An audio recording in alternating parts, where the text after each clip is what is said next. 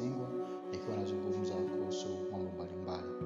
Nikukumbushe kuwa huu ni msimu wa tatu katika vipindi hivi, na leo tunafanya sehemu ya hii ya sehemu ya nne. Uh, tayari tumeshafanya sehemu ya kwanza na pili ambayo zilihusu vyakula na afya. Sehemu ya tatu huhusu mazingira na afya. Katika sehemu hii ya nne tutazungumza kuhusu maumivu ya vichwa au maumivu ya kichwa. Um, baadhi ya watu kwanza kabisa kabla sijaanza rasmi nikumbushe kwamba vipindi hivi vinapatikana uh, kupitia njia za podcast channels karibu zote. Unachotakiwa kufanya ni kufungua podcast app yoyote au website uh,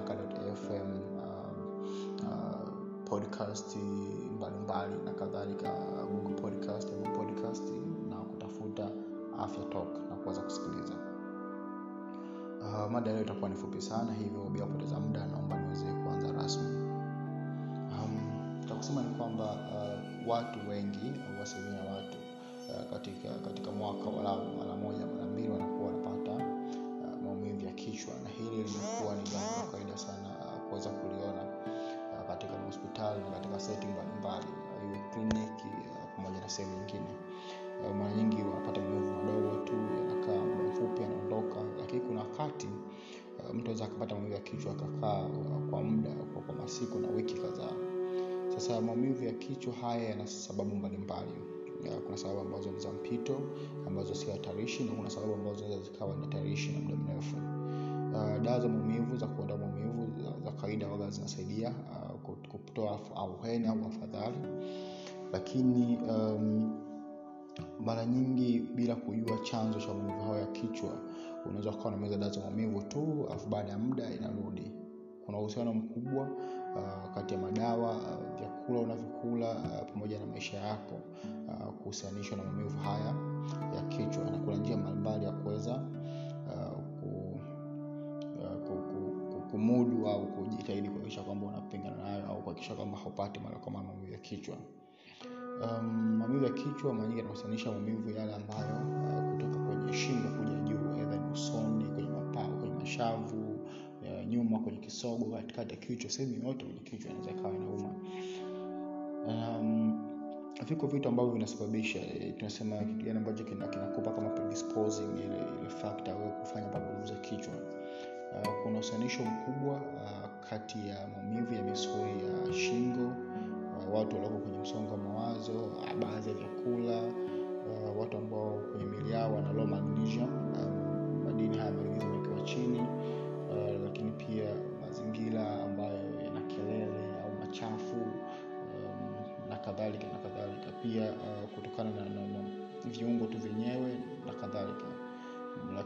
um, watu ambao pia wanatumia kafein sana.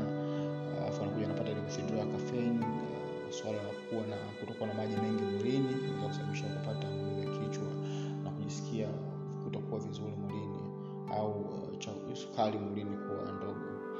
Kwa hiyo hayo hizo ni baadhi tu ya, ya, ya vitu ambavyo vinahusianishwa sana uh, na kuweza kusababisha mtu kupata maumivu ya kichwa. Uh, kama nilivyosema hapo ada hapo awali kwamba uh, njia mojawapo ni kuweza kutumia dawa hizi za kutuliza maumivu kama paracetamol uh, profen na kadhalika diclofenac lakini dawa hizi sio pipi. Uh, niseme hilo kwamba dawa hizi sio pipi. Dawa za maumivu sio pipi. Kwamba mtu unaamka tu unaenda tu famasi unasema naomba dawa na kunywa. Hapana. Ni vyema ukaenda kwa daktari ili ujue walau kwa nini unapata shida ya kuuma kichwa. Inawezekana ikawa hata ni, ni shinikizo la damu labda una shida kama hiyo na kadhalika unapoenda kununua dawa na meza na meza utakuletea matatizo mbalimbali kama vidonda vya tumbo na kadhalika. Kwa hiyo ushauri wangu ni kwamba mtu yoyote yule asichukulie jambo dogo hasasa pale ambako kila mara unakuwa unapata matatizo ya kichwa kichwa kuuma uh, sasa pengine na kuishiwa nguvu kichwa kuuma na kufanya uone maluelue au ushindwe kabisa kuona.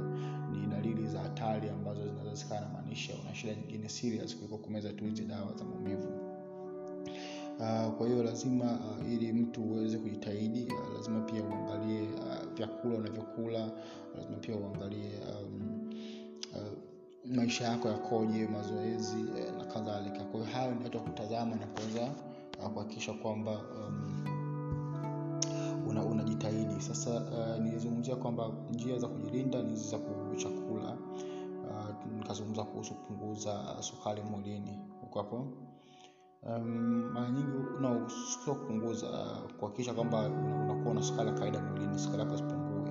Mara nyingi watu ambao wanakosa milo unakuta mtu ana skip milo labda ajala siku ajala labda amekula mara tu kwa siku. Sukari ikipungua unaweza kupata shida ya maumivu ya kichwa. Lakini pia kuna uhusianisho kati ya ya, ya vyakula na maumivu ya kichwa. Kuna watu wengine wanaumwa na kichwa baada ya kunywa pombe au kutumia chocolate cheese na kadhalika. Kwa hiyo ukijua hivyo ndio shida yako kwamba kila ukitumia hiki kitakupa matatizo haya bora ukakiondoa. Njia nyingine ya kujikinga ni kujikunywa maji mengi uh, kama nilivyosema kwenye mada ya kwanza maji ni kitu muhimu sana kwenye mwili binadamu. Takriban asilimia themanini ya miili yetu eh, inatengenezwa na maji. Kwa hiyo jitahidi walau unywe takriban lita moja na nusu hadi lita mbili na nusu. Na kama wakati wa joto kali ukinywa hata lita tatu hadi tatu na nusu kwa siku sio mbaya ni vizuri kabisa kwa afya. Walau unywe maji uh, sana sana pia uh, kupambana na masuala matatizo haya vichwa na kadhalika.